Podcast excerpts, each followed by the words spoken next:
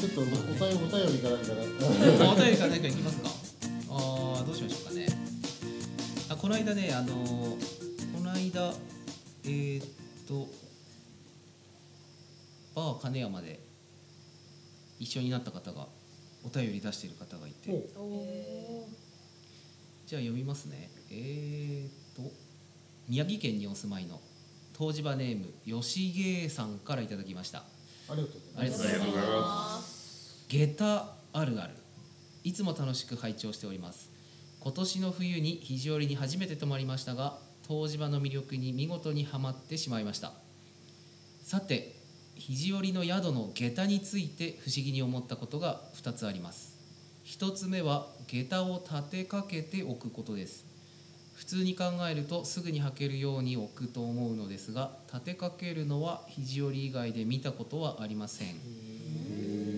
これは肘折スタイルなのでしょうか？2つ目は他の宿の下駄が普通に置いてありますが肘折ではお客さんが間違えて 下駄を履いて宿に帰ってきてもあまり気にしない文化なのでしょうか？多分気にしてるよね。旅館は決まりと気にしてますね。うん。ね。えあのあれ多分みんなカメレで履き違えて帰ってくる。うん。から あれ毎年下駄を整理する時があるんですか？旅館さんみんなで。ないです。あないんですそのまんまですね そのままなんですね。あの一回僕がこう来たばっかり。の時にこれ違うけどうん。って言ったらまた一周目うん。するからそのままでいいよって言われましたね。ああ違う旅館の下駄がうちに来てるけれども、うん。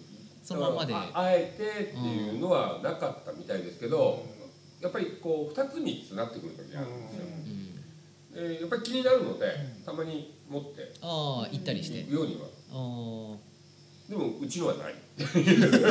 一 応あそこにはね。一応どこの下駄にも旅館の名前入ってますけどはい、どこに入ってくるかわかんないですもんね。そうですね。もうやっぱりどこに脱ぐとかってやっぱりこうなかなか気にしてない多分大体カメレですよね。うん、ほとんどうん。ほとんど。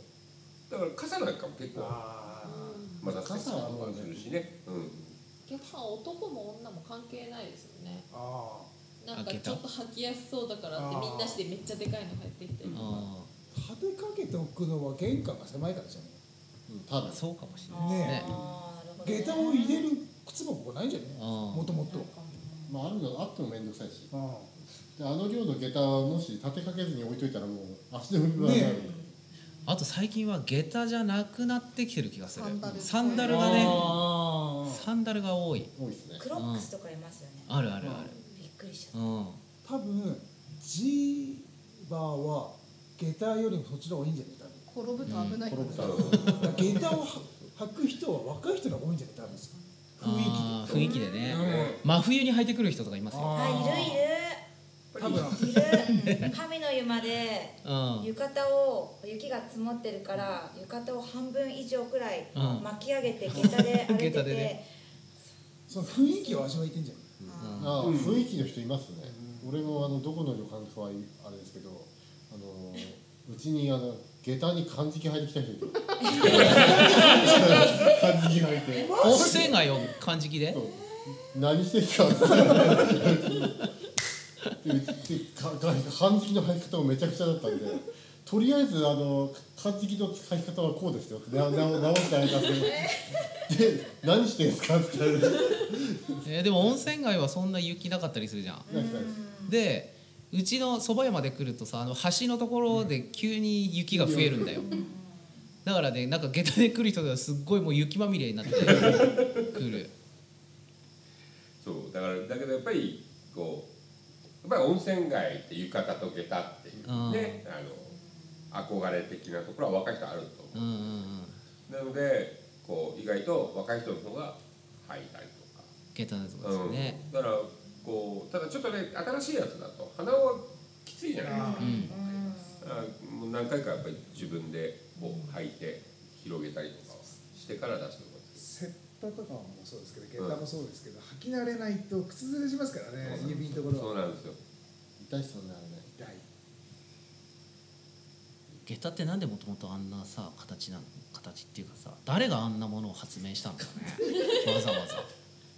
下駄の歴史は。下駄。下駄の歴史。だってほらなんなんだろう昔の応援だとか高下駄とか。高げたねあ本当だね。応援団もさ歩きやすいでも。あのほら一本下駄とかは、あれは歩きやすいんですよ実は。ただあ一本下駄ね。立ち止まれないっていう。立ってられないってこと？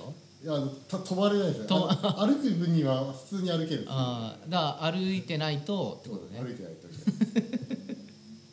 から一本下駄とかは結構そのお遍路とかああいうやつで結構使っていきますよね。あと江戸時代とかはあ雨の日はほら逆に濡れないように高げた。はいはい。はいでほら下駄履くのは身身分が高い人しか昔は？履いてダメとかそういうえのがあったはず江戸時代は。なるほど。聞く人はわらじ。わらじとか。うん。なんかその偉い人の前では自分の下駄下駄は脱いであないといけないとか、ああったような気がしますねでもなんで温泉街の下駄なんだろうねねそうですよね。ね調べた調べたっていうか調べようとも思ったことないけど確かに。もうだって肘折の旅館の下駄ってもうなんか下駄なのか草履なのか分かんないぐらいの下駄とあるよね。あるすげえすげえでも昔の肘折のその下駄見るとあなんかね高いちゃんと高い駒下駄、うん。あの木の板にあの刃をはめてるんじゃなくて、うん。一個のい木からあ一個の木から削ってあんの？削ってる。あのそれ駒下駄っていうんですへえけどだったりするからちゃんと金かけてるんだな。ってそれはすごいねなんかね。ねあー。うんちょっと見た覚えないですね。それね足が汚れないようにじゃないですか風呂上がりに。うんうんわらじでまた汚して。うんあわらじとかだとね。はい。ああなるほどね。ああほどね。なんつって。でも鉄板の上で滑るんですよね下駄ああなるほど おね客さんかなり転びますよね。うちの前とか鉄板結構なるほどなるほど。いっぱいあって。つるっとね。あの前の旅館から降りてきてそのまんまズコンがうち出た瞬間転んだりとか。そうか。結構。サンダルでも滑るけどね濡れてると。うん。あとなんかあるかな。あそうだ。ちょっと時期がずれたんですけどはい。2通ぐらい来ていて、はい。えー一つはですね埼玉県にお住まいの湯治場ネーム埼玉の絶望大橋さんからいただきました。はい。この絶望大橋さんはあれです。あのー、三人娘さんが来た時にあのー、車がスタックしておっていう時の運転手さん。はいはいはいはいはい。はいこの前にもお便りいただいてるんですはいけど。はいはいはいはいはいはいはい。肘折の七不思議。はい。東芝ラジオの皆さんこんにちは。えー毎回肘折温泉に行くたびに新しい発見や肘折の夜を不思議な感じで楽しんでます。そこで今の時期はお盆の時期ですよね。まあこれですね。7月8月17日にいただいてます。肘折には七不思議や都市伝説があればお聞かせください。旧学校地蔵蔵などのエピソードでもどうでも構いません。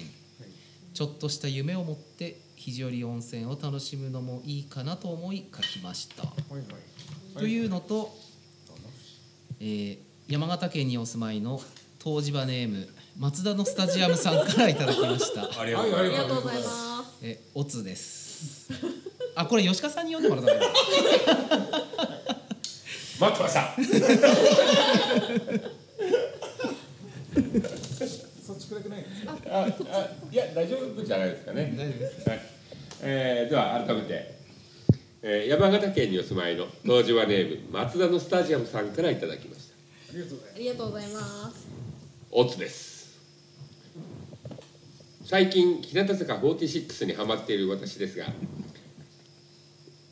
メだやっぱり。なんで？いやーなぜでしょうね松田のスタジアムさんのこの えー最近日向坂46にハマっている私ですが再度昔の白虎隊や五稜郭の時代劇を見て涙を流しております。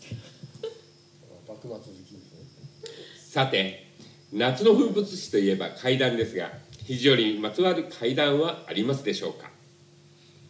はいありがとうございあります。がとうございますありがとうございます。なんかそういう怖い話とか七不思議とか怪談とかあります？肘折で不思議とかないけどなんだっけそのん？まあ七七系とか八系とかあ肘折八景八景うん。系はあるけど別に怖い話じゃないですよ。うん。不思議はないんじゃね。怖い話とかあります？怖い話？伝え仕込みの怖い話とかないですか？怖い話はないな。意外とないですか？なんか昔話はいっぱいあったよ化け物が出てくる話とかはよくあるけど。伝説？的な？だって肘折とかこの周辺ってあのー割と化け物が豊富で。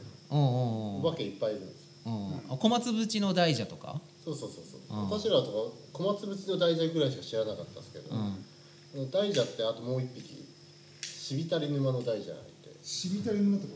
しびたり沼ってどうもあれなんか金山の方のあーであるんだっていう話もあるしあのあっちの発電所の奥にある沼だっていう話もあるし。あ越後さん家の上ってそうそうそういう。かほうあの上、うん。そう、沼っていうかなんかねどうもああるんだよね。どうもその金山の方は、ま、の方で間違いないみたいな。うん。しびたり沼の大蛇っていう話とあと長松の方に行くとあそこ猫岳っていう山があるんですけど、うん。そこの化け猫。これはもうあのい人人を食った人を食うっていう。猫滝って滝があって昔そこでほらあの死んだ古布をもうあ埋葬めんどくさいから。ああめんどくさいから。もう滝から捨ててて。うん。でその